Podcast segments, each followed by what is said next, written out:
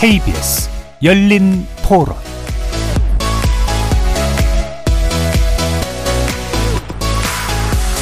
안녕하십니까. KBS 열린 토론 정준희입니다.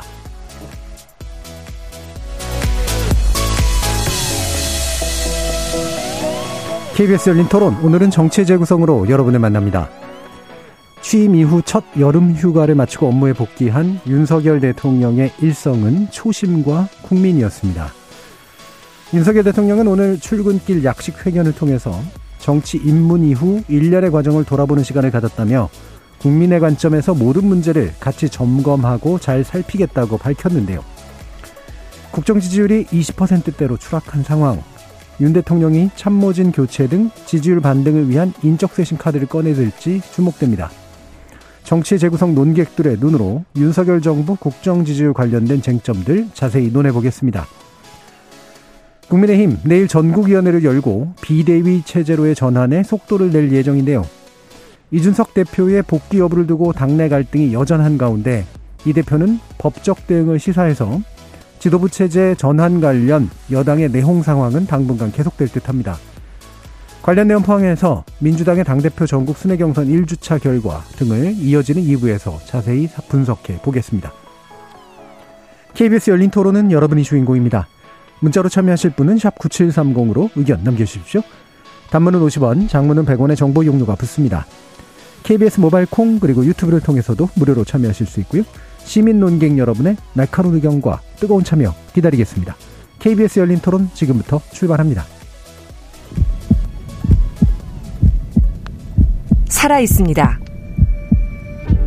토론이 살아 있습니다. 살아있는 토론, KBS 열린 토론. 토론은 라디오가 진짜입니다. 진짜 토론, KBS 열린 토론. 정치를 보는 색다른 시선, 정치의 재구성 함께 해 주실 네 분의 논객 소개해 드립니다. 국민의힘 혁신위원이시고요. 전남 순천 당협위원장이시죠. 천하람 변호사 나오셨습니다. 네, 전남 순천의 천하람입니다. 하헌기 전 더불어민주당 상근 부대변인 나오셨습니다. 예, 하헌기입니다. 김준우 변호사 함께 해 주셨습니다. 네, 안녕하세요. 김준우 변호사입니다. 그리고 최수영 시사평론가 자리해 주셨습니다. 안녕하세요. 최수영입니다. 자, 지지율 이야기는 뭐 단골이긴 합니다만 이게 연속적인 하락세가 잘 멈추질 않아서 다시 한번 또 얘기해야 되는 그런 상황이 된 것 같은데요. 일단 미디어 트리뷴 의뢰로 어, 리얼미터가 지난 1일에서 5일까지 닷새 동안 전국 만 18세 이상 2,528명을 상대로 조사한 결과입니다. 이 중에 윤 대통령의 국정 수행에 대해서 잘하고 있다라는 긍정 응답이 29.3%로 집계됐죠. 자세한 내용 중앙선거 여론조사 심의위원회 홈페이지 참조하시면 되는데요. 어, 이거 외에도 이제 20%대를 나타내는 그런 여론조사들이 또 여러 있었기 때문에 기본적으로 뭐 20%대다라고 말하기에는 또 걸려 있긴 합니다만, 아, 상황 자체는 그렇게 좋아 보이진 않습니다. 그래서 천하람 변호사님 평가 먼저 해주시죠. 네, 이게 이제 수치보다 추세가 원래 여론조사 네. 중요한 건데 추세선이 아직도 안 좋죠. 사실 그 휴가 가 계시는 동안에 어, 최소한 보합 정도 수준으로라도 유지를 했었었어야 되는데 이게 대통령께서 휴가 중인데도 사실 지지율이 떨어지는 국면으로 대부분의 여론조사 네. 나타났습니다. 그래서 어, 그러니까 두 가지 정도 가 있죠. 일단 첫 번째는 대통령실의 대응 부분입니다. 대통령실과 내각의 대응 부분. 그러니까 물론 뭐 박순애 장관 이제 사임했습니다마는 어, 이, 그, 학제, 그니까 다 5세 입학 논의를 띄운 것에는 뭐 대통령도 어느 정도는 뭐 같이 하셨다 치더라도 네. 그 이후의 대응이라든지 또 언론 앞에서 사실 볼썽사나운 모습을 이렇게 연출하는 거에 있어서는 박순애 장관도 사실은 시, 뭐 어떤 잘못이 컸죠. 그러다 보니까 이게 저희 정부의 굉장히 안 좋은 장면이 휴가 계시는 동안도 계속 이렇게 나오다 보니까 특히 이제 가정주부층이라든지 음. 평소 같으면 이제 여론의 흐름에 다소 덜 이제 민감하신 분들의 지지율도 많이 빠졌더라고요. 그래서 예. 굉장히 안 좋은 흐름이고요. 또 한 가지는 지금 보면 어 대통령께서 그 대규모의 어떤 인적 쇄신을 하기도 쉽지 않은 상황입니다. 원래 음. 이 정도 지지율 같으면은 내각 총사퇴하고 대통령실 수석비서관 이상 총사퇴를 해도 사실 뭐 크게 과하지 않다라고 할 만한 지지율인데 이게 임기 중반이 아니고 임기 초기에 이 정도 지지율이 나오다 보니까 대통령으로서도 아주 큰 어떤 인적 쇄신을 단행하기도 쉽지 않은 상황이어서 네.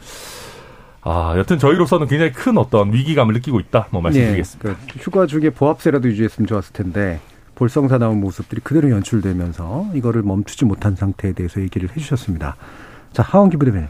사실상 이거는 뭐, 뭐, 인적 쇄신 얘기를 많이 하지만 대통령이 태도를 좀 바꿔야 되는 문제입니다. 이를테면은 인사를 바꾼다고 하더라도 사람만 바뀌고 비슷한 사람들이 들어오면 아무 의미가 없는 거거든요. 휴가 기간에도 있었던 일이지만 지금까지 대통령실에서 계속 나왔던 문제들을 한마디로 규정하면 졸속, 우왕좌왕, 뭐 기준도 없고 뭐 이런 것들로 묶을 수 있는 문제들입니다. 이를테면은 취약 연령 하향 방침 같은 것도 굉장히 큰 의제고 논의해 볼 수 있는 거지만 이걸 제대로 검토도 안, 안 하고 그냥 던졌다가 또 후퇴하는 모습을 보이고 이랬던 점들 이런 우왕좌왕들이 비판받았던 거거든요.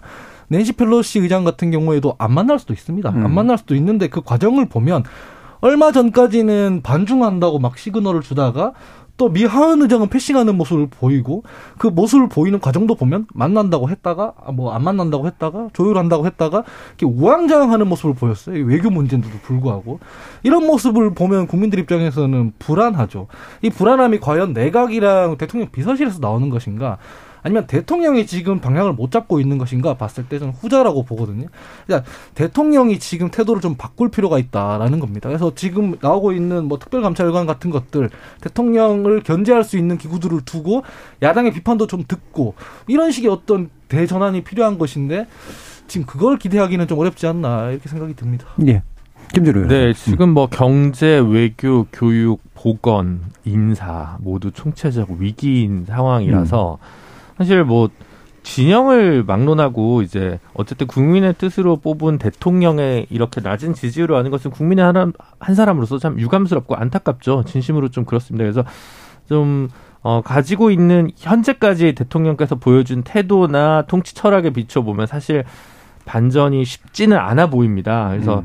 어, 하운기 대변인 말씀하신 대로 좀 어, 본인 대, 인적 쇄신보다 사실은 본인의 어떤 인식 전환이 더 어, 시급한 문제라는 생각이 좀 들고요. 어쨌든 어, 하나하나 풀어간다는 의미에서 좀 인사, 오늘 뭐 박순애 부총리도 사퇴했습니다만, 인세, 인사 문제부터 좀 실마리를 하나씩 찾아가면서 좀 국정 운영의 동력을 좀, 어, 다시 회복했으면 하는 바람이고요. 네. 그의, 그를 위해서는 단순히 뭐 인적 쇄신을 넘어서, 음, 예를 들면 국민의힘 내에서의 비주류, 그리고 어, 야당인 민주당 등과의 소통 이런 것들을 좀 확대해 나가는 방식들이 다시 주문될 수밖에 없지 않을까 싶습니다. 네. 0. 몇 프로 차이에 겨우 이제 작은 차이로 뭐 깻잎 한 장 차이로 당선된 대통령이라고 하면 소통과 협치가 무엇보다도 중요하다라고 많은 전문가분들이 지적을 음. 하셨는데 사실 지난 몇 달간 그런 모습은 좀 부재했다고 볼 수밖에 없고요. 그런 모습을 다시 보이면서 좀 국민들로부터 신뢰를 다시 받는 게 어, 급선무 과제가 아닌가 싶습니다. 예, 기본적으로 인적 쇄신 문제도 문제지만 야당과의 관계 개선 문제가 일단 또 대통령에서 뭔가 좀 나와야 되지 않을까라는 지적도 해주셨고요. 최승현 평론가님. 네, 저는 이제 그 뭐 많은 분들이 이렇게 정말 그 지지율 하락에 따른 대책들 원인들을 이렇게 정말 백가쟁명식으로 너무 많이 분석을 해주셔서 뭐 저는 예. 뭐 제가 덧붙일 말씀 없습니다. 예. 저는 이제 두 가지가 우려되는 게 이게 너무 빠르게 진행되고 있다는 거. 음. 속도가 저는 좀 우려스럽고 두 번째가 고착화 추세를 보인다는 거. 이게 예, 아까 지금 음, 음. 조금 전 천면호사께서 이제 음. 보합을 하지 못했던 것이 뼈 아프다 그랬는데 이게 고착화 추세라는 게 이게 그럼 보합 가져도 이게 삼키는 거거든요. 그래서 저는 이제 이런 것들이 굉장히 우려스러운데 이게 벌써 사실은 3개월도 안 된 상태에서 이게 이루어진 일들 아니겠습니까? 이러다 보면 저는 저는 이제 이게 윤석열 정부가 국내뿐만 아니라 해외에서도 외국 협상력의 레버리지도 사실 좀 네. 약간 네. 타격을 받는 그런 그렇죠. 상황도 올 수가 있고요. 음. 그다음에 좀 더 제가 더 하나 지 걱정되는 거는 이렇게 되면 대통령이 지지율 반등 칠 꺼내 놓습니다. 반드시 꺼내 놓게 돼 있습니다. 지금 뭐 어, 인사 문제도 지금 사실 발을 띈 거라고 볼 수 있는데 이렇게 하다 보면 대통령이 거시적인 걸 못해요. 네. 왜냐하면 인기 일단 일단 지지율을 올려야 그렇죠. 되기 때문에 미시적인 정책, 더군다나 음. 미시적에서도 국민들이 쉽게 쉽게 반응할 수 있는 아주 대주 그러니까 대증적 요법밖에 못하는 거예요. 그러면 음. 정말 윤석열 정부가 해야 되는 뭐 인기, 인기 없는 이른바 개혁 과제들은 엄두도 못 낼 뿐더러 네. 실제로 좀 약간 그 대형 어젠다들을 꺼내놓지도 못해요. 왜냐하면 야당이 여기에 대해서 비판하거나 그 야당이 칼날을 들이대면은 일단 여기에 대해서 빠져나갈 방법이 없기 때문에 음. 그럼 이러면은 이게 진짜 말하자면은 악순환에 빠지게 되는지 그런 상황이라 제가 좀 많이 걱정이 되는데 이럴 때는 저는 대통령께서 그렇습니다. 위기가 위기가 이렇게 반복되는 건 위기죠. 그 위기를 위기라고 인정할 때 음. 그래서 위기 타겟책이 나오는데 좀 오늘 저는 그나마 좀 다행스러운 건 대통령께서 국민을 이야기하셨고 초심을 이야기하셨어요. 그러니까 저는 네. 굉장히 그 역시 그래요. 위기를 탈, 탈출하는 방법은 간단합니다. 기본으로 돌아가고 초심을 잃지 않는 거죠. 그러니까 그런 점에서 놓고 보면 대통령의 첫 워딩은 전 그나마 좀 저 기대치를 높일 수 있겠다 이렇게 생각을 하는데 중요한 건 그렇습니다. 지금 많은 분석 중에서 제가 하나 저, 저는 제가 가장 크게 동의하는 건 이렇게 무너진 거는 콘크리트 지층이 없다, 뭐 팬덤이 없다, 막다 좋은 분석입니다. 제일 중요한 원인은 그렇습니다. 중도가 떠나간 겁니다. 예. 결국 50, 48%에 이르렀던 게 반토막이라는 거는 중도가 빠진 거거든요. 네. 아직도 지지율 30%대 그나마 유지하고 있다는 거는 그거는 아직도 핵심 지지층을 바치고 있다는 얘기인데 떠나간 중도를 어떻게 잡아봅니까? 간단합니다. 대통령의 이제- 이제까지 얘기했던 말씀했던 기본과 초심으로 돌아가되 그것이 레토릭이 아니라 어떻게 왜 국민들이 떠나갔는지 정확한 그 원인이 있다 그러면 이제는 원인을 아신, 아신 거 아니에요? 예. 전에는 원인이 있으면 좀 언론이 좀 알- 알면 좀 가르쳐 달라는 예, 식으로 또 예. 얘기하고 그랬는데 이제는 아셨으면 아셨다면은 저는 좀 비록 그 좀 미시적인 정책이라도 직자적이긴 하지만 그래도 뚜렷하게 대통령이 달라졌다는 신호를 보내줘야 음. 됩니다. 그렇게 대통령께서 달라졌고 대통령이 달라지면 사실 참모들도 달라지거든요. 그 신호를 뚜렷하게 국민한테 보낼 수만 있다 그러면 저는 그것이 8월에만 진행될 수 있다 그러면 전 그래도 정기 국회를 앞두고 좀 반등의 소지를 좀 찾을 수 있지 않을까 저는 예. 그렇게 전망합니다. 네 분의 어, 굉장히 중요한 지적들 좀, 좀 들어봤고요. 어, 이게 사실 재난 상황 이런 것들도 굉장히 좀 커서 민심에 미치는 영향이 방금 들어 호우 속 보도 하나 알려드리겠습니다. 서울 중랑천에 내린 비로 중랑교 지점의 수위가 계속 상승 중이라고 하거든요. 중랑천 일- 인근의 서울 지역 주민들 유의하시기 바랍니다. 그리고 홍수 피해가 예상되는 지역의 주민들께서는 라디오나 텔레비전 그리고 인터넷, 스마트폰, 어, 홍수 알림이 앱 등을 확인해 주시기 바랍니다. 자, 계속 내용 이어가도록 할 텐데요. 최소영 평론가님께서 이제 오늘 약식 기자회견을 통해서 나왔던 이야기인 초심 그리고 국민 관점이라는 것은 일단 원인 진단으로서 타당하다라는 그런 말씀을 주셨기 때문에 그 얘기를 좀 이어가 볼까 하는데요.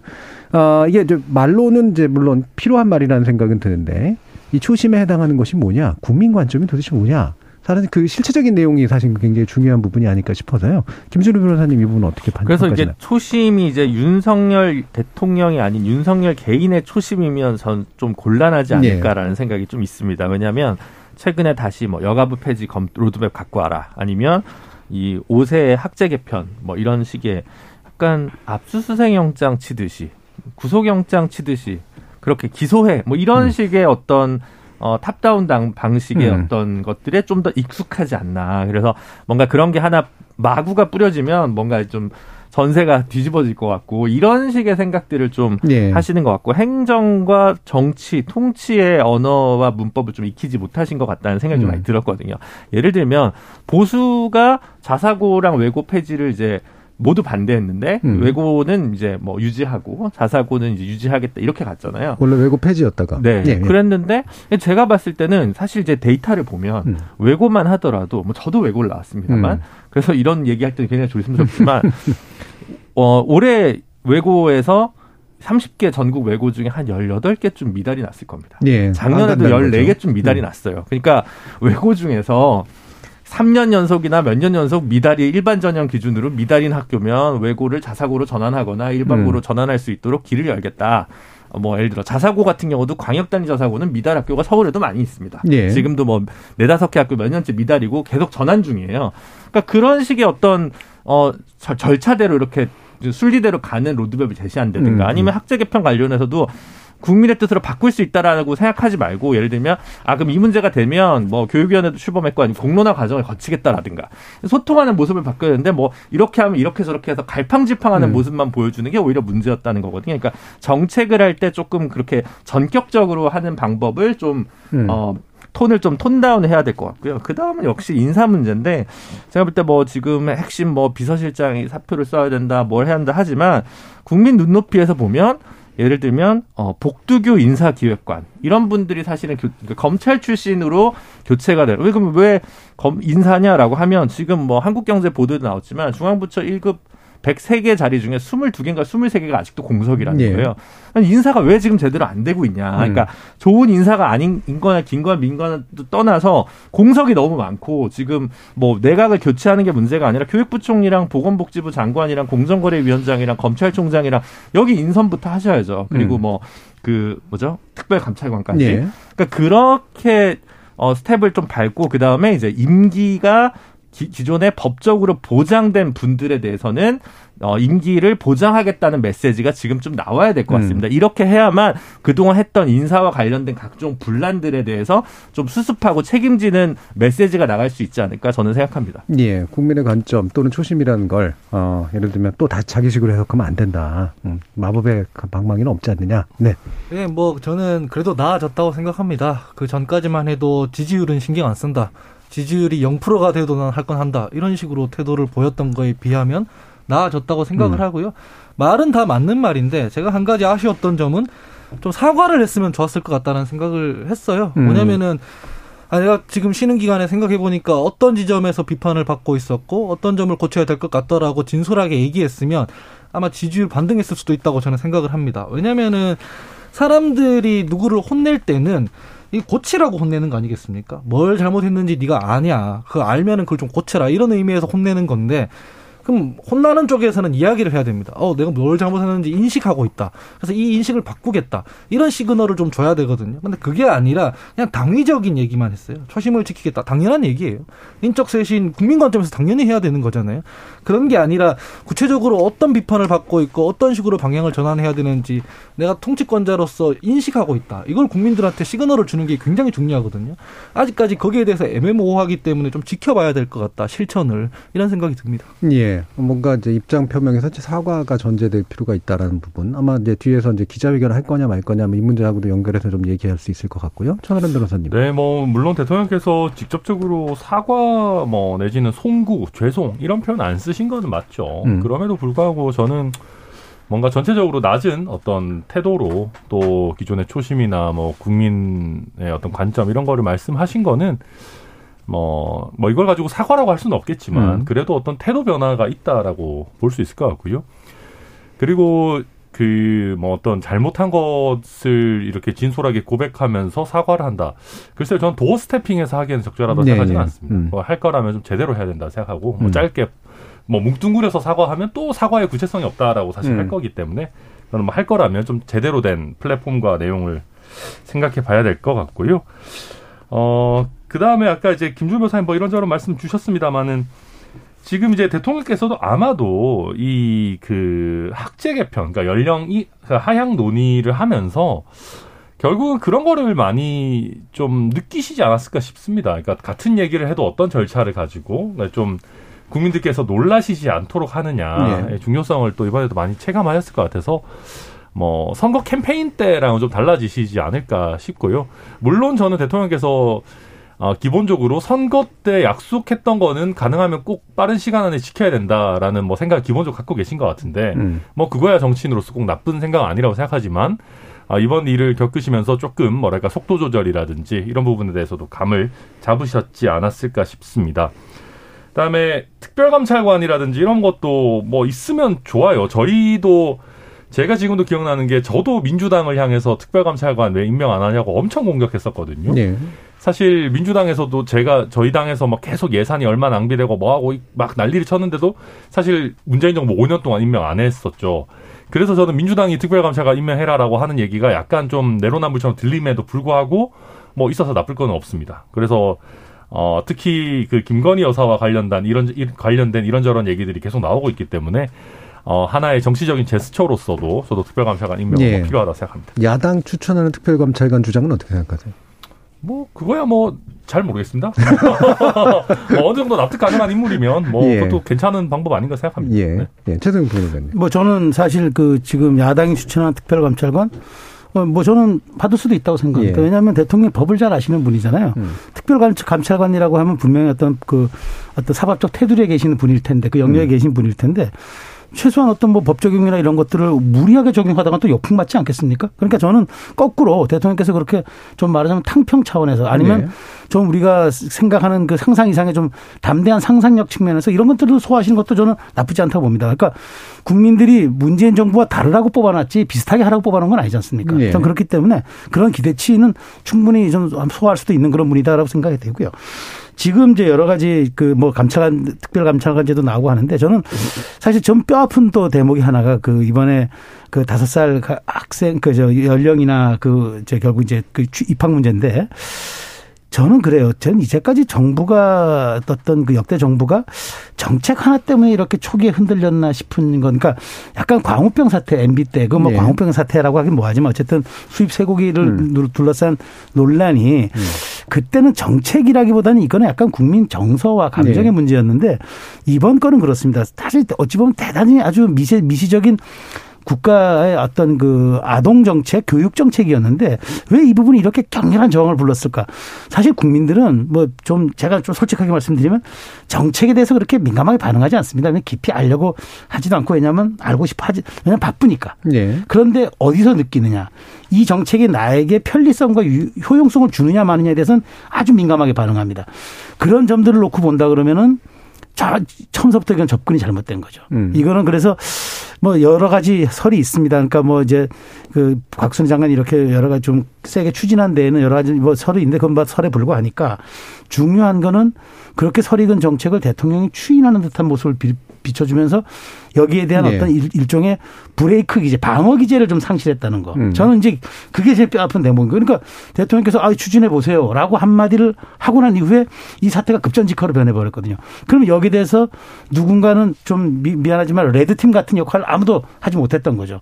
그러다 가 경랑에 쓸려간 거고 결국은 뭐 그 하나뿐만은 아니겠지만 교육부 장관의 사태로 이어졌는데 저는 그런 거죠. 대통령의 만기 칠남이 가져오는 그또 이건 아주 굉장히 뼈아픈 사례였다라고 본다면은 저는 이제부터 대통령께서 저는 팔- 제가 자꾸 8.15 경축사 얘기하는 거는 기자회견은 아니지만 기자회견보다 더 세고 그다음에 거기에서 어떤 내용을 담기느냐는 대국민 사과보다도 더 강렬한 네. 이미지를 줄 수가 있어요. 좋은 기회고 대통령 취임 취임사 이후에 최, 최 그러니까 처음으로 아주 강력한 뭐 사회 전반에 대한 메시지를 낼 수 있기 때문에 지금 이제 한 일주일 좀 더 남았잖아요. 네. 일주일 남았잖아요. 네.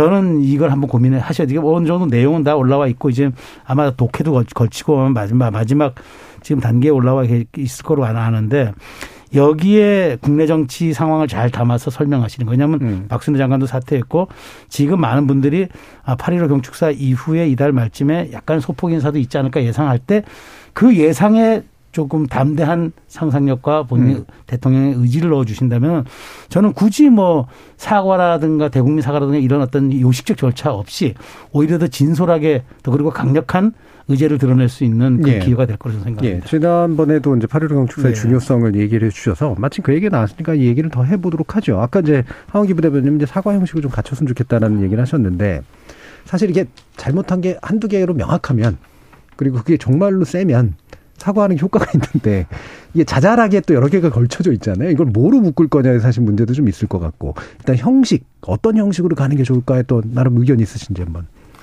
저는 뭐 일단은 지금 시스템이 붕괴됐다고 생각합니다. 네. 아까 전에 뭐 정책적인 이야기들을 많이 하- 말씀하셨는데 사실 대통령이 업무 보고 받을 때 보면 있잖아요.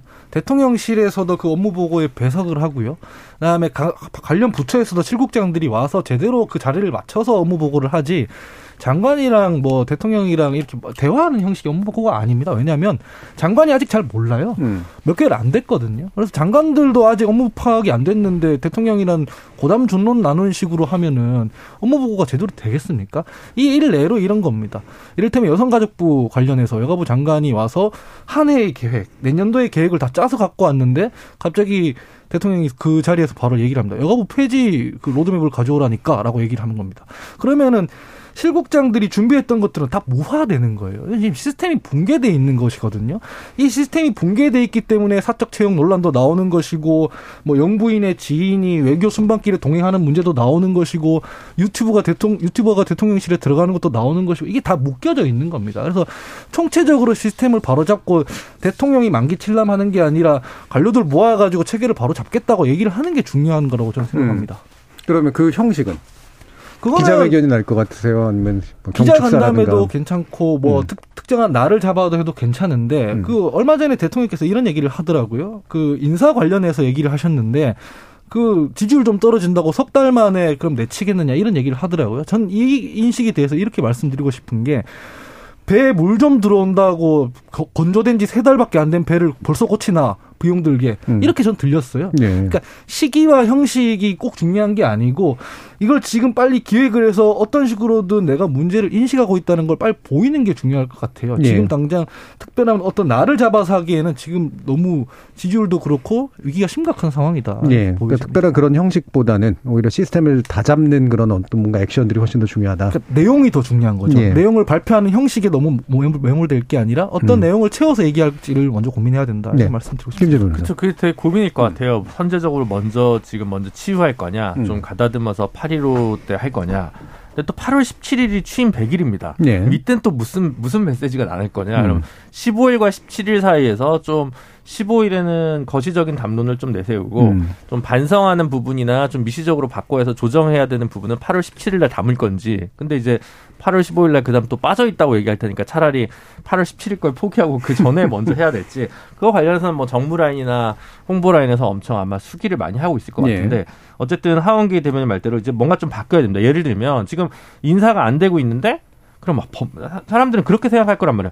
법무부에서 인사 검증을 하더니 이게 아마추어여가지고 일이 안 되는 거 아니냐? 저는 실제로 어떻게 돌아가는지 모르겠지만 그런 상상을 할 수도 있는 거예요. 이게 국민들 입장에서 보면 그리고 그러니까 그러면 이제 뭔가 나와야겠죠. 예를 들면 한덕수 총리가 처음에 얘기했듯이 장관들에게 고유한 인사권을 좀 상당히 할양하겠다라고 네. 얘기를 해서 그러면 뭐 청와대에서 그렇게 크게 쥐지 않고 기본적으로 실국장급 1급, 2급 인사에 대해서는 장관에게 좀 정권을 주는 방식으로 주자. 이렇게 좀 얘기를 한다던가 아니면 뭐 앞으로 뭐 특별감찰관 같은 경우도 뭐 야당한테 어, 추천권을 주긴 곤란하지만 적어도 검사 출신으로는 하지 않겠다 라고 얘기를 한다든가 이게 뭔가 이제 그 다음에 검찰 출신의 지금 청와대 멤버 그리고 이제 뭐 김건희 여사 관련해서 무슨 뭐 고려대학교 언론대학원 최고위 과정 동기라는 등 뭐 이런 음. 좀 논란이 되는 인사를 지금 바로 청와대에서 뺀다든가 요런 정도의 좀어 핀셋이라도 뭔가 이렇게 딱딱딱 이렇게 나와줘야 인사 문제 관련해서 신뢰를 음. 회복할 수 있을 것 같긴 합니다. 예.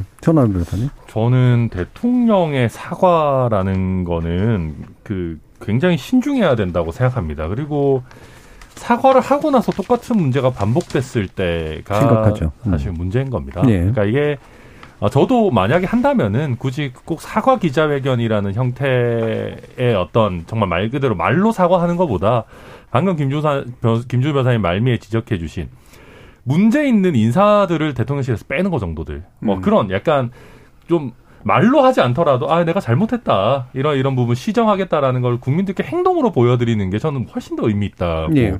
생각합니다. 나와가지고 아 지금까지 뭐 오셔서 무슨 말씀하실 겁니까? 또 뭐 대통령은 처음이라 가지고 하다 보니까 서툴렀다. 그럴 수 없는 거거든요. 그러니까 아 전체적으로 뭐 예를 들면 내각에 조금 더 힘을 실어주겠다라는 얘기는 뭐 8.15가 됐든 아니면 8월 17일 됐든 할 수 있어요. 그 정도 얘기는 할 수 있지만 이 대통령의 말이라는 거는 좀 희소성이 있어야 됩니다. 이게 제가 도어 스태핑을 보면서도 늘 걱정인 거는 너무 대통령의 말에 값어치가 떨어진다라는 예. 걱정도 함께 하면서 보는 거거든요. 그 일반적인 그 말씀도 그럴지언데 지금 사과라는 거는 굉장히 이제 엄중한 거니까.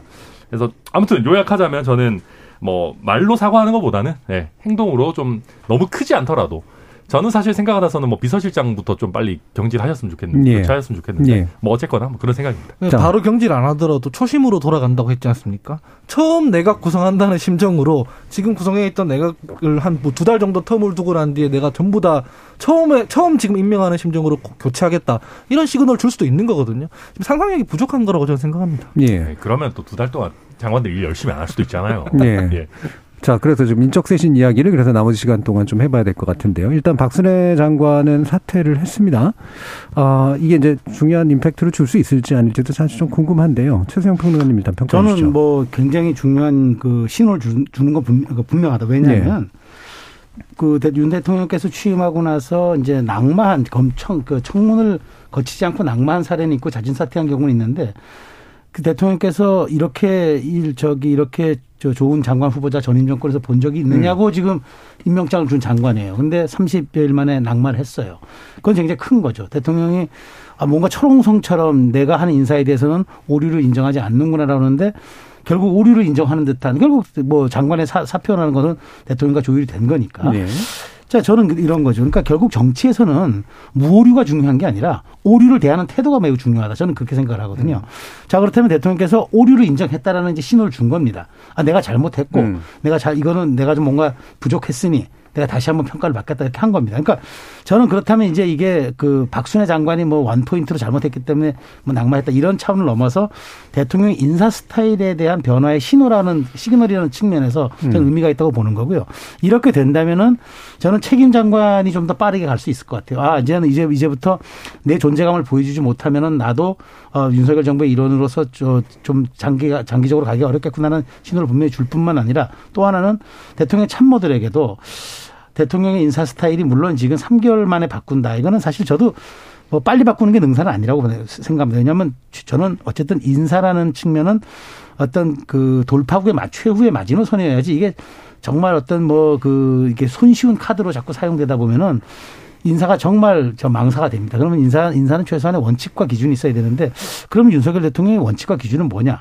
그것이 순기능이든 뭐 그것이 뭐 약간 나쁜 기능이든 간에 평가받을 게 하나도 없게 되는 거죠. 음. 그렇다면 저는 지금 3개월은 좀 빠르지만 신호가 분명히 같고 이러다 보면 저는 대폭, 중폭 이런 걸 떠나서 사, 잘못 한 인사, 국민에게 제대로 평가받지 못했던 그런 책임 있는 자리에 있는 사람들에겐 내가 분명히 책임을 묻겠다라는 그런 신호가 되기 때문에 약간 분위기 쇄신 뿐만 아니라 이제 아 뭐 그러니까 이제 그 대통령 취임 100일을 전후해서 뭔가 이 공직사에 주는 좀 신호도 있을 것 같아서 다만 이것이 얼만큼 결과로 나타날 건지 모르겠지만 저는 신호만 내가 오류를 대하는 태도가 바뀌었다는 신호를 주는 것만으로도 저는 공직사회라든가 아니면 정치권에 주는 어, 메시지의 힘은 있을 수 있다라고 생각합니다. 예. 그러니까 전반적으로 네분 보시기에 물론 좀더 얘기를 진행해 보긴 하겠습니다만 이게 이른바 내각 총사퇴니 뭐 이제 대통령의 참모들 총사퇴니 뭐 이런 식의 어떤 큼지막한 것보다는 일단 문제되는 것부터 빡빡빡 빼는 것들 위주로 좀 시작을 좀 해보자라는 쪽에 좀 더 가까우신 것 같은데 전반적으로 보면.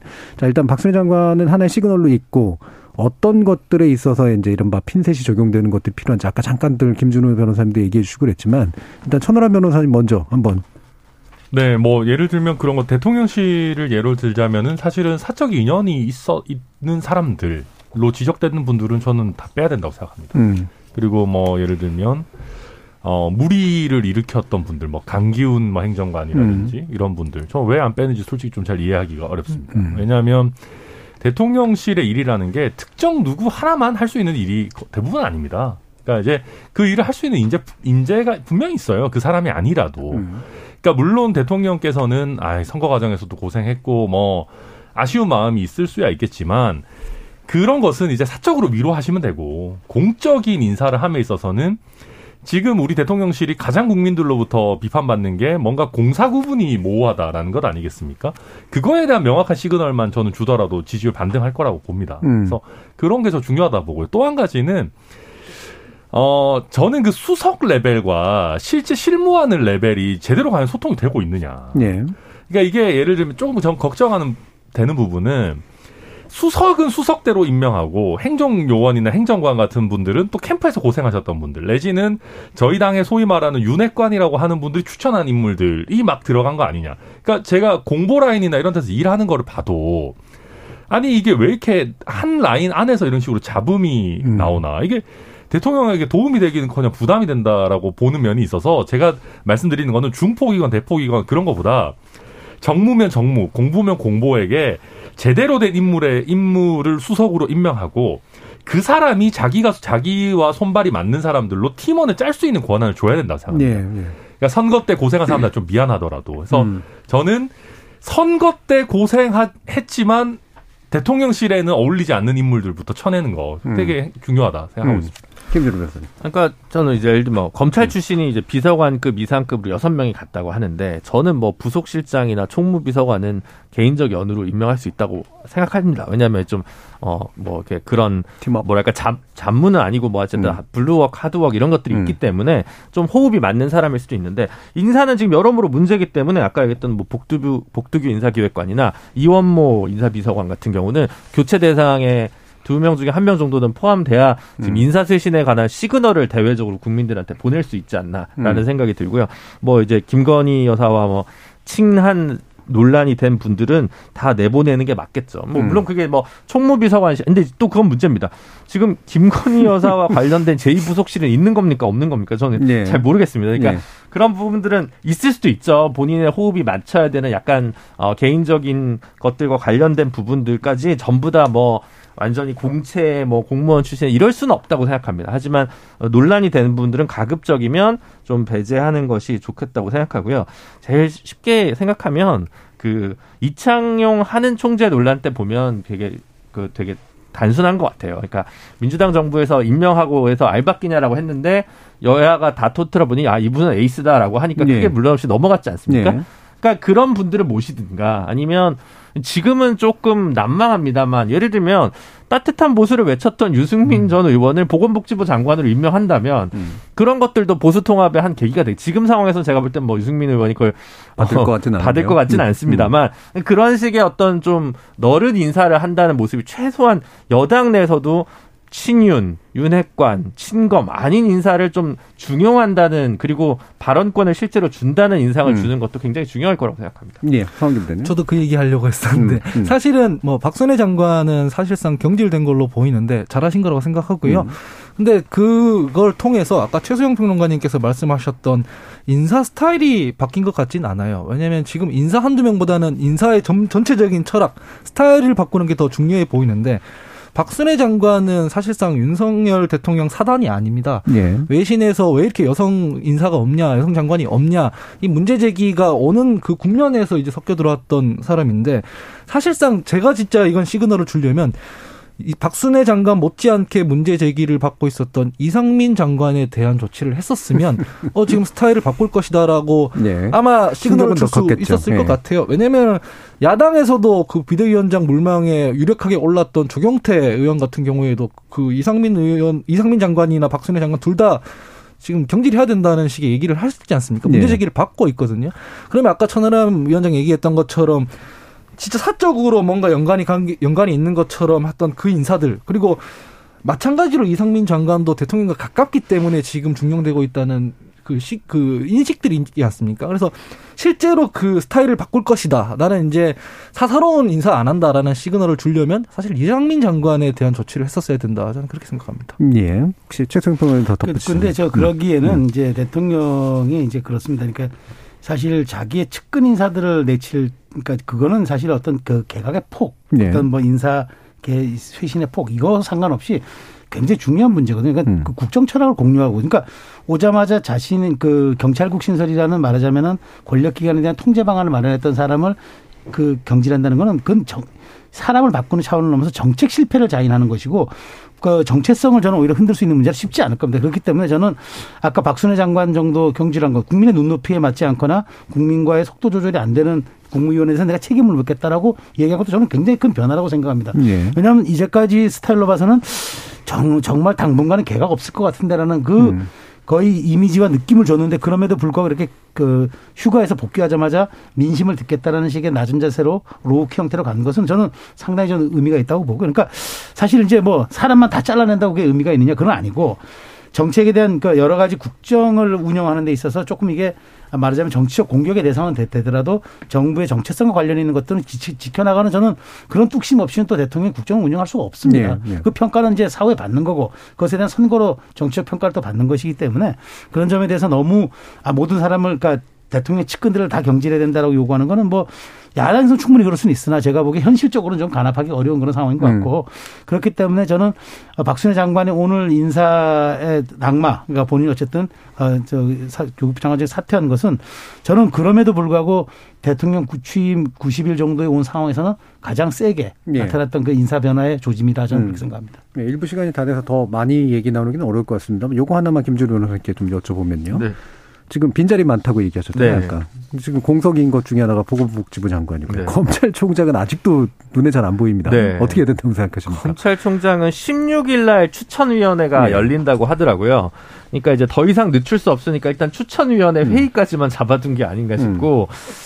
글쎄요. 그게 뭐 여러 말들이 서초동에서 이제 음. 왔다 갔다는 하는데 아마 네.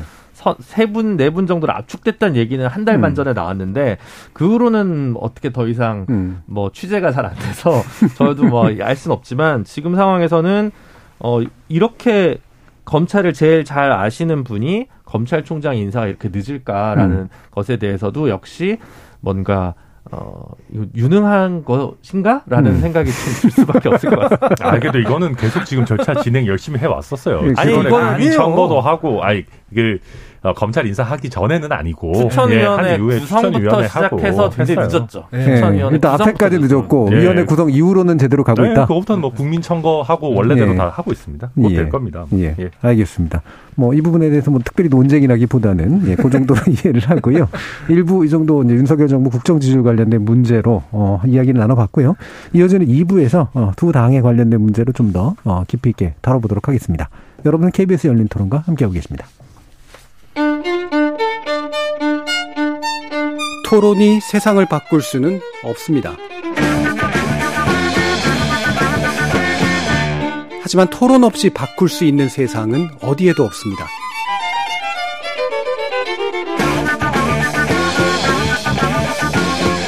세상의 선한 변화를 갈망하는 당신. 정답이 아니라 질문의 힘을 믿는 당신. 우리 KBS 열린 토론에서 만납시다.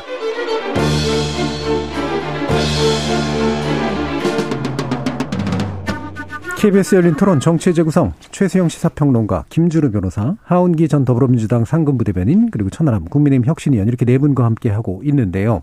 일단 국민의힘 이야기 먼저 좀 나눠보도록 하겠습니다. 아 제가 이제 그 천하람 변호사님 혁신위원이라고 다시 한번 또 소개한 이유가 뒤에 좀 더 자세히 나오겠습니다만 일단은 이제 당장 당면한 문제는 이준석 대표의 행보입니다. 아 그냥 끝날 것 같지는 않거든요. 네, 이준석 대표는 아마 이제 내일 저희가 전국위에서 비대위원장 임명이 이제 의결이 되면 네. 바로 네. 가처분 신청할 겁니다. 음. 어, 비대위원장 선임 결의 효력 정지 가처분을 네. 하겠죠. 음. 그래서 뭐 게다가 또 이번 주 8월 13일 토요일이죠. 그때 또 기자회견까지 하겠다라고 네. 했기 때문에 어 가처분 신청 이후에 그와 관련한 여러 본인의 주장도 기자회견에서 뭐 펼칠 걸로 보이고요. 네. 어, 저한테 종종 기자분들이 이제 아니 가처분 신청하고 바로 기자회견 하지 왜 음. 주말에 하냐 이런 거 물어보시는데 어, 보통 저희 가처분 같은 경우도 신청한다고 해서 뭐 바로 다음날 결론이 나오고 그러지 않습니다. 네. 예, 신문도 열어서 이제 음. 양쪽 주장도 들어야 되고 하기 때문에 음. 뭐 짧아도 한 1, 2주 정도는 걸리거든요. 음. 그러면은 저희 당 입장에서는 비대위원장 의결이 되면 아마 이번 주 내내 비대위원 구성, 그다음에 이제 비대위가 어떤 식으로 활동할 건지 뭐 이런 것들을 어, 논의하게 될 텐데 그게 어느 정도 세팅이 되고 나면 아마 이번 주말쯤에 이준석 대표가 뭐 입장을 밝히지 않을까 뭐 그렇게 음. 예상이 됩니다. 네, 그 부분에 대한 법적 판단은 좀 이따 좀 더 얘기를 좀 한번 해보도록 하고요. 네, 최성 평론가님은 네. 이제 이런 게 참 불행한 일이라고 이제 생각을 하고 계시잖아요. 네, 네 그렇죠. 음, 사실 뭐 안타깝죠. 어떻게 이렇게 정치적인 음. 저, 저 접합성이 없이 이렇게 예, 치킨 게임처럼 이렇게 음. 끝까지 이렇게 가느냐 좀 안타까운데 저는 이 대표가 가처분 신청하지 않을 것으로 그러니까 재전에 예상했고 또 바라고 있지만 하게 된다 그러면은 아마 이 대표 입장에서는 일종의 투쟁의 기록을 좀 남긴다는 음.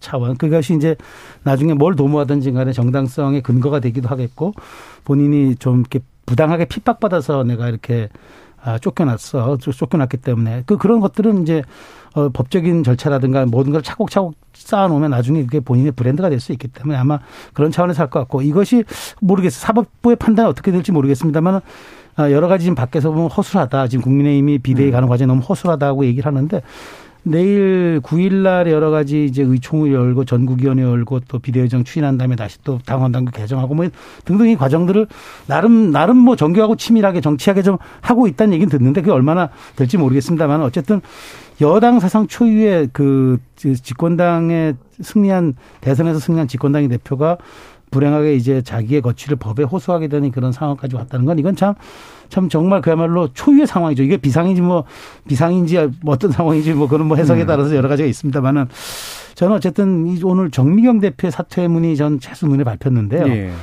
어, 대장부의 길을 갔으면 좋겠다. 음. 그 대장의 의연한 모습 보여 보여라. 그리고 사실 정미경이 이제 뭐 준석맘이라고까지 얘기할 음. 정도로 이렇게 여러 가지 좋은 평가를 받던 그런 분이었는데 그다음에 이제 한기호 총장을 비롯한 사무총장단이 전원 사퇴하면서 이제 사실상 이제 어찌 보면은 페이드 아웃에 지금 국면에 접어드는 음. 그런 느낌인데 저는 그럼에도 불구하고 정치적 좀 타협의 길은 좀 남아 있지 않느냐는 일말의 희망을 갖습니다. 다만 그 전략이 희망이 되어서는 안 되는데 저는 이제 그 희망 차원을 그칠 것 같다는 생각이 들어서 마음이 좀 아픕니다만은 네. 그럼에도 불구하고 저는 이준석 대표가 지금의 처신을 어떻게 하느냐는 본인의 30년 정치에 또 여러 가지 좌우할 수 있는 또 그런 자양분과 그런 지금 브랜드가 될 수 있기 때문에 좀 여러 가지를 고려한 좀 성숙한 결정을 내려줬으면 좋겠다 하는 정도로 저는 마무리하겠습니다. 네, 알겠습니다. 자, 지금 이제 이준석 대표의 행위가 정치적으로 바람직하냐 그렇지 않느냐의 문제도 있고요. 의중이 정말 무엇이냐의 문제도 있고 그 사이를 꿰는 게 의중대로 또 될 거냐 아닐 거냐의 문제도 좀 있고, 있고 해서 뭐 다른 분들의 또 의견도 좀 들어보죠. 황기부 대표는. 일단은 저는 이제 윤리위에서 음. 판결난 거는 심판난 거는 이제 논외로 하겠습니다. 그것 때는 이미 그 사고 상태라서 직무대행 체제로 가기로 했고 그게 결정이 됐으니까 그건 논외로 하고 그 이후에 벌어지는 그 국민의힘의 절차 위반 저런 문제들은 제가 봤을 때는 그 인석 대표 쫓아내는 행위가 맞습니다. 맞는데 그래서 저거를 지금 가처분 신청에 가처분 신청을 통해서 회복이 되느냐. 음. 그래서 이기면은 전투에서는 이길 수 있을지 모르겠어요. 그뭐 인용이 되면은 전투에서 이길 수 있겠죠. 근데 전쟁에서 이기느냐? 전 그건 아니라고 생각을 해요. 왜냐면은 정치라는 게 어떤 권한과 형식으로만 하는 건 아닙니다. 네. 이를테면은 지금 윤석열 대통령 같은 경우에는 뭐 국민의힘에서 공천권을 갖고 당권을 장악하고 뭐 이런 과정이 있었기 때문에 대통령 된 게 아니거든요. 지지율이 높았고 사람들의 어떤 열망이 있었기 때문에 대통령이 된 거잖아요. 형식적으로 가처분 신청에 인용이 돼가지고 다시 복귀를 한다 한들 그 실질적으로 권한을 행사할 수 있겠습니까? 아니거든요. 음. 국민들은 지금 윤석 대표가 약간 억울하게 쫓겨나고 있는 국면이라는 걸 이미 알아요. 저거를 본인이 전투에서 이기기 위해서 당을 혼란에 빠뜨리는 것 이게 지금 윤석 대표가 정치적으로 해결해야 할 과제가 아닙니다. 윤석 대표는 지금 좀 어떻게 하면 자기 사람을 만들 것이냐. 네. 지금 왜 저런 처지에 놓여 있는지를 성찰을 하고 난 뒤에 정치적으로 어떻게 더 크, 크게 돌아올 수 있을지에 대한 고민을 해야 되는 거거든요. 제가 봤을 때는 가처분까지 가는 것은 조금 너무 나가는 것 같다라는 생각이 듭니다. 예. 뭐 집단 소송 하면서 이제 천 명 정도 이상 모으긴 했죠. 그게 이제 세가 됐는지는 모르겠습니다만. 자, 김준우 변호사님도. 그러니까 징계에 음. 대해서 가처분 내지는 이제 사법적 대응을 안 했다는 부분에서는 음. 아마 승소 가능성이 별로 없어서 그랬다고 저는 보여지고요. 음. 근데 이제 만약에 보수 내부에서 이준석 대표 밀어내기를 위해서 징계를 했다 치더라도 음. 징계까지만 하고 6개월 위에 당 대표에 복귀하는 그림을 그대로 내버려 뒀으면 음. 더 이상 확정이 안 됐을 텐데 그 뒤에 뭐 배현진 최고위원이 사퇴한다든가 등등의 절차를 거치면서 이게 본질적으로 권력투쟁이다라는 것이 좀 만천하에 드러나게 되면서 오히려 이제 그 당의 주류라고 할 수 있는 분들의 정치적 입지도 좀 곤란해진 것 같습니다. 예. 별로 저는 그 부분이 약간 윤핵관들의 어떤 오판이라는 생각이 좀 음. 많이 들고요. 안 그랬으면 그대로 명분을 그대로 가지고 있었을 텐데 아마 본인들 계산과 달리 6개월 후에 당 대표로 복귀할 것 같은 어, 태세를 이준석 대표가 보여주니까 아마 거기서 좀 더 무리를 한 것 같습니다. 근데 음. 이제 그 무리가 화가 된 것 같고요. 다만 이제 당원 당규를 다시 개정했기 때문에 지금 이준석 대표가 반드시 가처분해서 이긴다 진다 참 단언하기 되게 어렵습니다. 제가 볼 때는. 음. 어, 그래서 근데 현재 상황에서는 보수의 책사들이면 무조건 휴전을 원할 것 같아요. 홍준표 시장도 그런 입장이고, 뭐, 김종인 위원장도 아마 그런 입장인 것 같은데. 그래서 지금 과연 정말로 이준석 대표가, 어, 가처분까지 할지는 전 모르겠습니다만, 예. 가처분을 하더라도, 가처분에서 승소하고 사퇴하는 윤석열 검찰총장의 예, 예. 길을 좀 가지 않을까라는 생각이 좀 듭니다. 그 예. 상황에서 만약에 승소를 해도 음. 승소한다고 하더라도 6개월 뒤에 당 대표로 복귀하는 게 원상의 그렇죠. 네. 그러면 어쨌든 다시 그 최고위원들 가지고 그냥 당을 몇 달 동안 운영해야 되는 거잖아요. 음. 그 자체는 너무 비정 비정상적이고 지금 여당이나 뭐 대통령의 지지율도 굉장히 낮은 상황에서 아마 그 정도로 영광을 갖고 명분도 갖는 방식을 예를 들면 뭐 이준석 대표가 고려하고 있지 않을까 저는 음. 그런 생각이 많이 들었습니다. 예. 그건 그럴듯한 것 같아요. 예. 그- 그렇게 되면 아마 이준석 대표로서는 얻을 것들을 다 얻을 텐데 당은 너덜너덜해질 것 같은데. 네.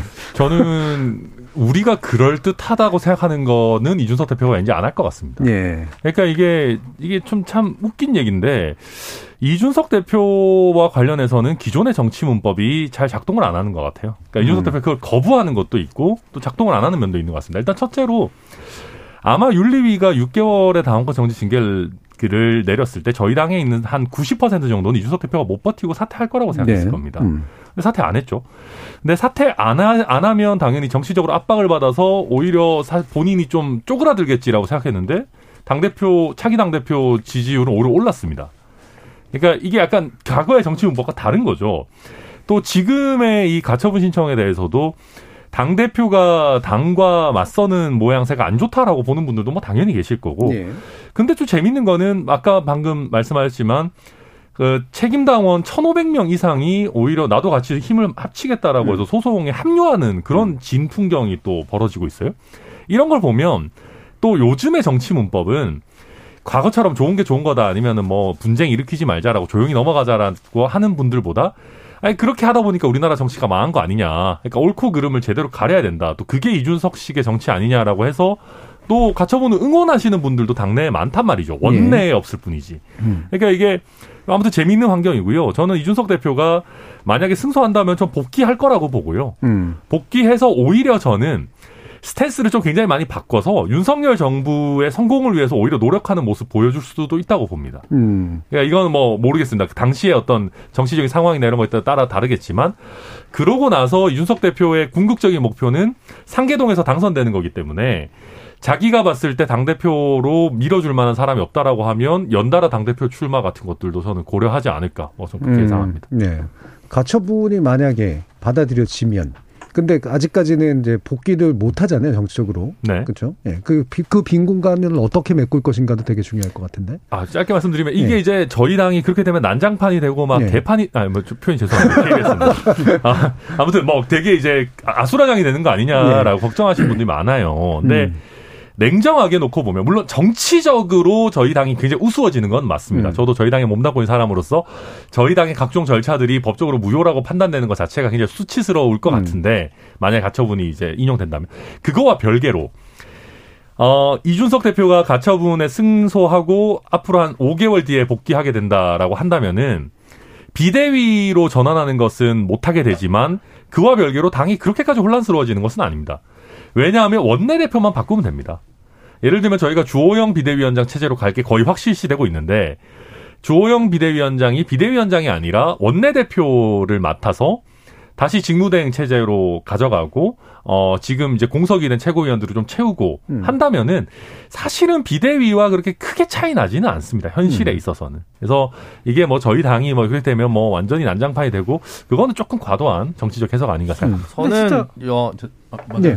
그냥 가만히 뒀으면 되는데 이런 이상한 과정을 왜 거치는지 잘 모르겠네요. 국민의힘은 그냥 윤리위 끝났을 때로 그냥 픽스해두고 가만히 있었으면 될 걸 뭐 다시 원내대표를 날리고 주영 원내대표를 만들고 주영 원내대표는 원래 옛날에도 원내대표였잖아요. 예. 되게 이상한 일을 자꾸 하고 있는 것 같다는 생각만 음. 듭니다. 엎어진 김에 이제 뭔가를 하는 그런 느낌이긴 하죠. 예. 저는 이제 근데 다만 마지막 그 여당 내에서의 어떤 갈등 봉합 가능성이 살아 있다고 생각합니다. 왜냐하면 어, 물론 이준석 대표가 기존의 정치 문법과 좀 다르긴 합니다만 자신의 정치적 명운을 사법부에 그대로 온전하게 내 맡길 것인가 음. 이게 100% 승소가 확실치 않은 상황에서 오히려 마지막 딜의 가능성을 놔두고 13일로 약간 좀 어, 연장을 기자회견을 해둔 게 아닐까. 그때까지는 좀 어, 놔둔 게 아닐까라는 생각을 저는 개인적으로 좀 해보거든요. 음. 뭐 정치는 끊임없는 타협의 산물이기 때문에 어느 정도의 명분과 실리가 서로 된다면 어쨌든 지금 지지율이 떨어진 상황에서 더 이상 자중질환을 빠지지 않고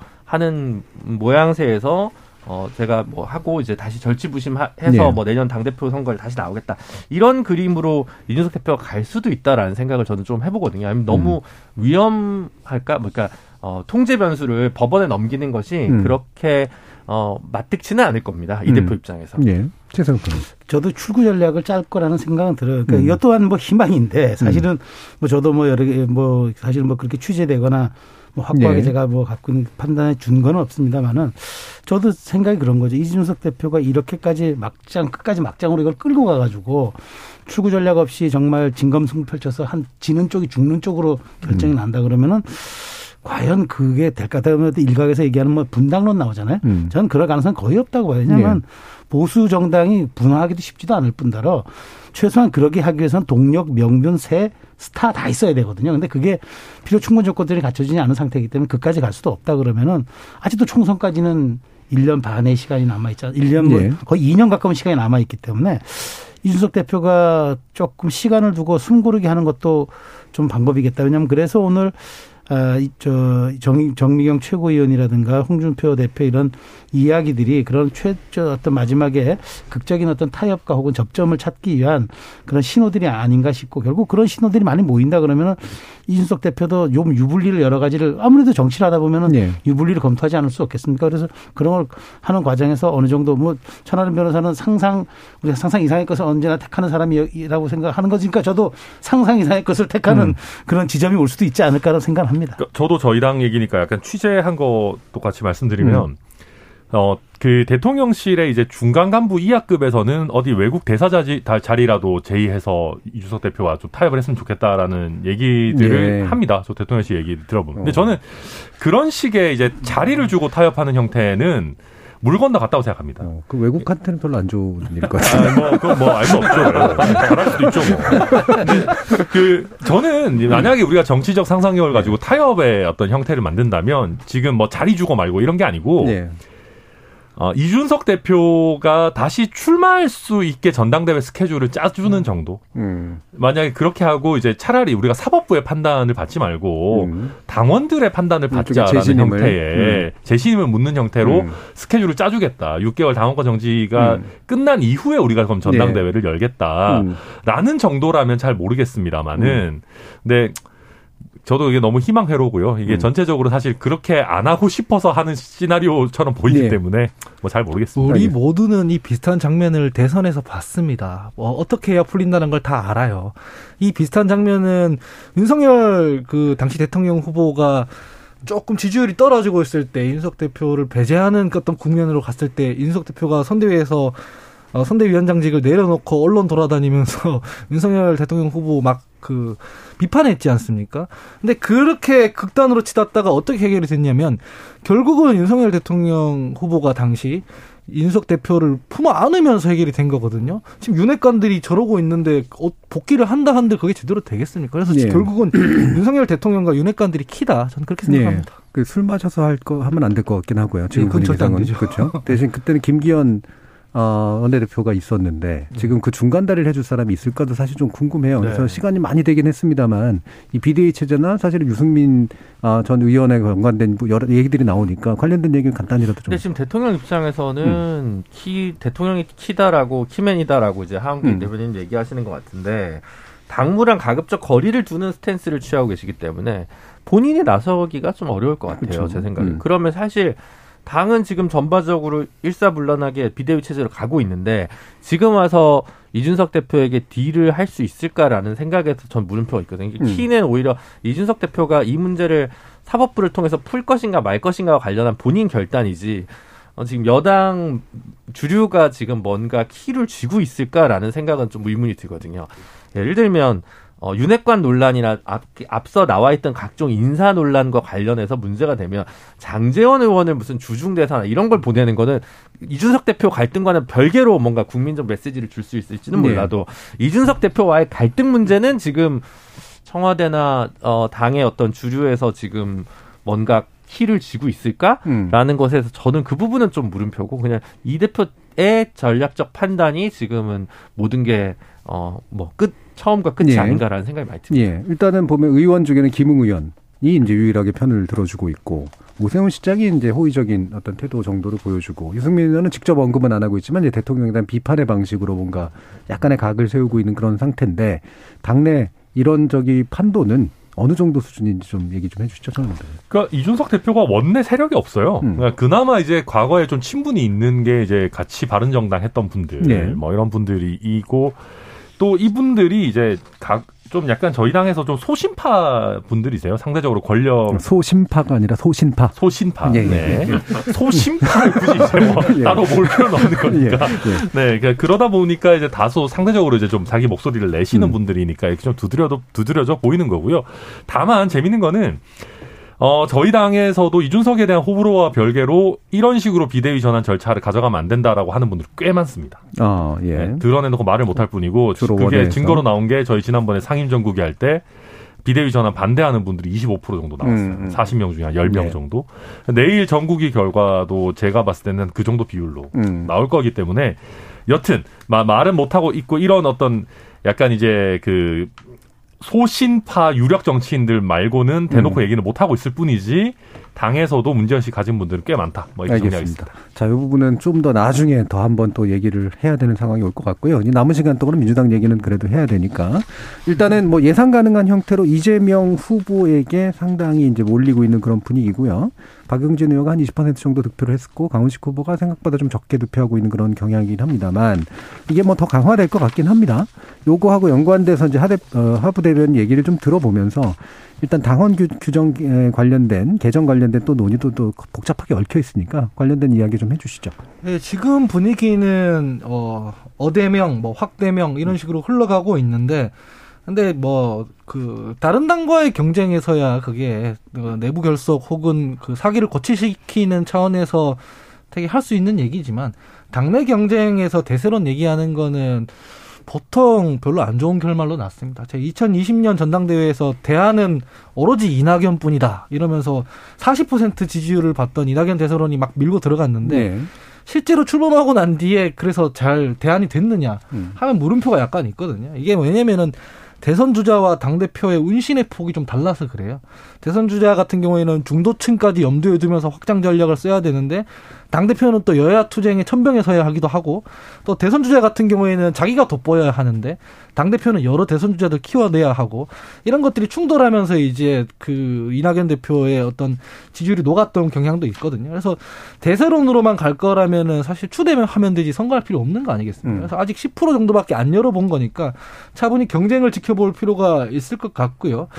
강훈식 의원이나 박용진 의원이나 전부 다 뭐 단일화 얘기가 나오고 있긴 하지만 이거는 제가 봤을 때는 좀 회의적입니다. 왜냐하면 지금 단일화 해봐야 어차피 반명 단일화일 뿐이잖아요. 네. 그러면은 우리 스스로 지난번 대선에서 대표로 후 우, 대선 후보로 뽑아서 그렇게 표를 달라고 호소했던 사람을 두고 이제는 이재명만은 절대로 안 된다고 단일화 하고 있으면 약간 꼴이 우스워지는 거기 때문에 음. 그런 게 아니라 본인 경쟁력을 더 키우는 방향으로 조금 레이스가 진행되는 게 바람직해 보인다 이렇게 음. 분석하고 있습니다. 예, 변호사. 그냥 뭐 결과는 그렇고 음. 이제 지난 대선 경선 때 박용진 후보가 미미한 차이지만 4등이었고 이제 한 1.5% 정도 대였는데 20%대로 올라오지 않았습니까? 그동안은 이제 쓴소리 비주류 이미지였는데 당내에서도 어느 정도 뭐 여러 뭐 해석은 분분합니다만 어쨌든 당내 새로운 지지층을 일정 부분 규합했다는 부분에서 아마 이제 비명계 중에서는 어쨌든 이번 경선을 거치면서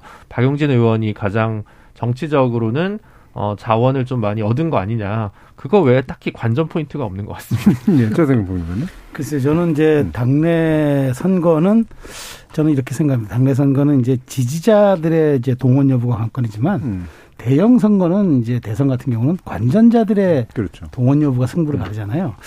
그렇게 놓고 본다면 저는 뭐 지금의 어대명은 뭐 충분히 이해할 수 있는 그런 사안이고 음. 더더군다나 윤석열 대통령의 지지율이 하락세인 국면이다 보니까 밖 일부 민주당에서는 이재명이 했으면 더 잘했을 거라는 네. 그런 보상 심리가 좀 더 약간 추동력을 좀더 주는 거는 같아요. 그러다 네. 보니까 그나마 유일한 이제 희망이라고 보는 흥행의 희망 요소라고 저희들이 몇 번 이야기했던 단일화가 사실 좀 어려워지는 건 아닌가. 음. 이제 또 단일화에 큰 의미가 있는 게 아니기 때문에 왜냐하면 둘을 다 합쳐도 3분의 1이 지금 육박하지 못한다면 물론 권리당원만 그렇지만 나중에 일반 여론조사와 대의원들은 좀 다를 수는 있으나 그런 그럼에도 불구하고 우리가 항상 하는 얘기는 추세가 이렇다면 사실은 큰 변수가 되지 못할 것 같은데 이렇게 된다면 저는 이제 이재명의 독주가 뭐 충분히 저는 이제 다 예상되어지고 아마 그럴 가능성이 높은데 다만 그 과정에서 이재명 옹이 체제를 만들어주기 위한 당원 80조 네. 개정안 같은 이런 움직임들은 지금 당장은 지지자들을 모으는 데는 그게 더없이 올 수는 있어도 조금 전 제가 말씀드린 나중에 큰 단위 선거에서 관전자들을 얼마큼 끌어들이냐의 이 부분에서는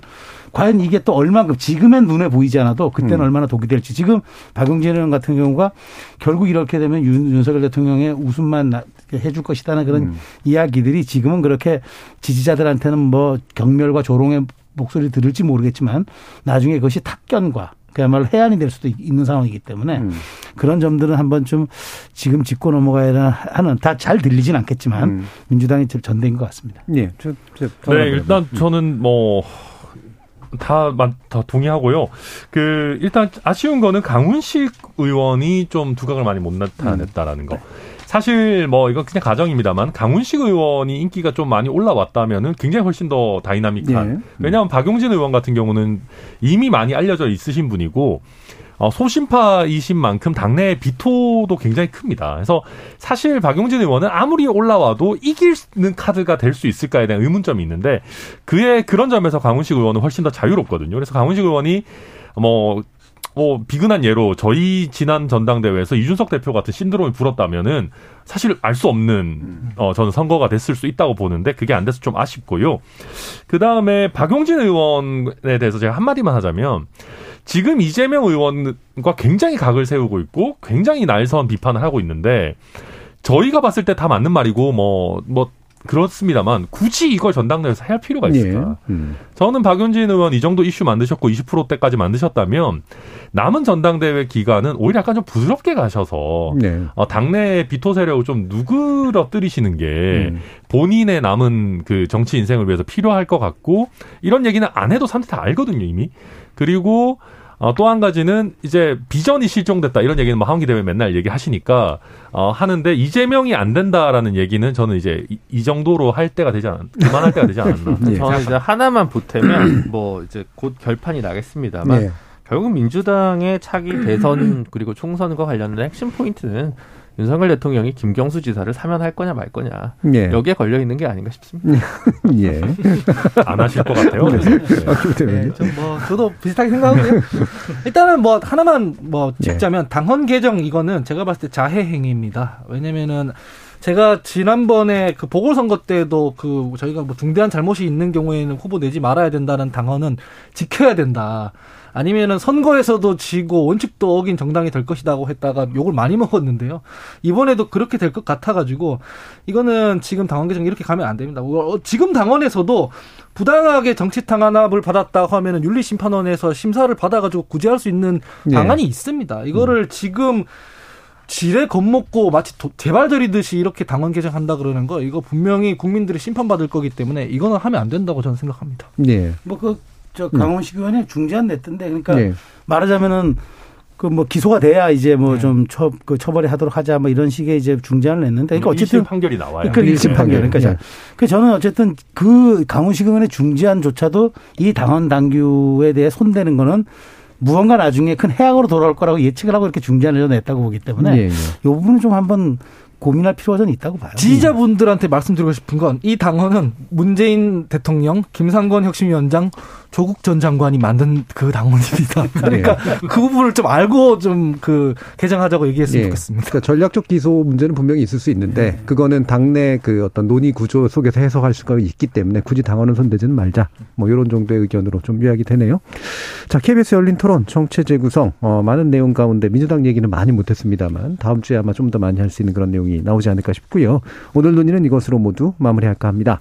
오늘 함께 계신 네 분, 천하람 국민의힘 혁신위원, 그리고 강협 위원장, 하원기 전 더불어민주당 상근 부대변인, 그리고 김준우 변호사, 최수영 시사평론가 네 분 모두 수고하셨습니다. 감사합니다. 감사합니다. 감사합니다. 감사합니다.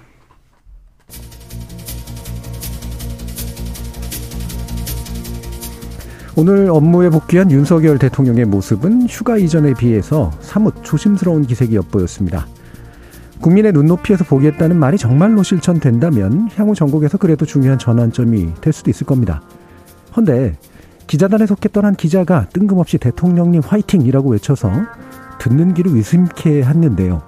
기자로서 적절한 질문에 다 응원이었느냐는 별개로 대통령이 힘을 내는 게 중요한 게 아니라 심란한 국민들이 힘낼 수 있게 하는 게 핵심이 아니겠습니까? 지금까지 KBS 열린 토론 정준이었습니다.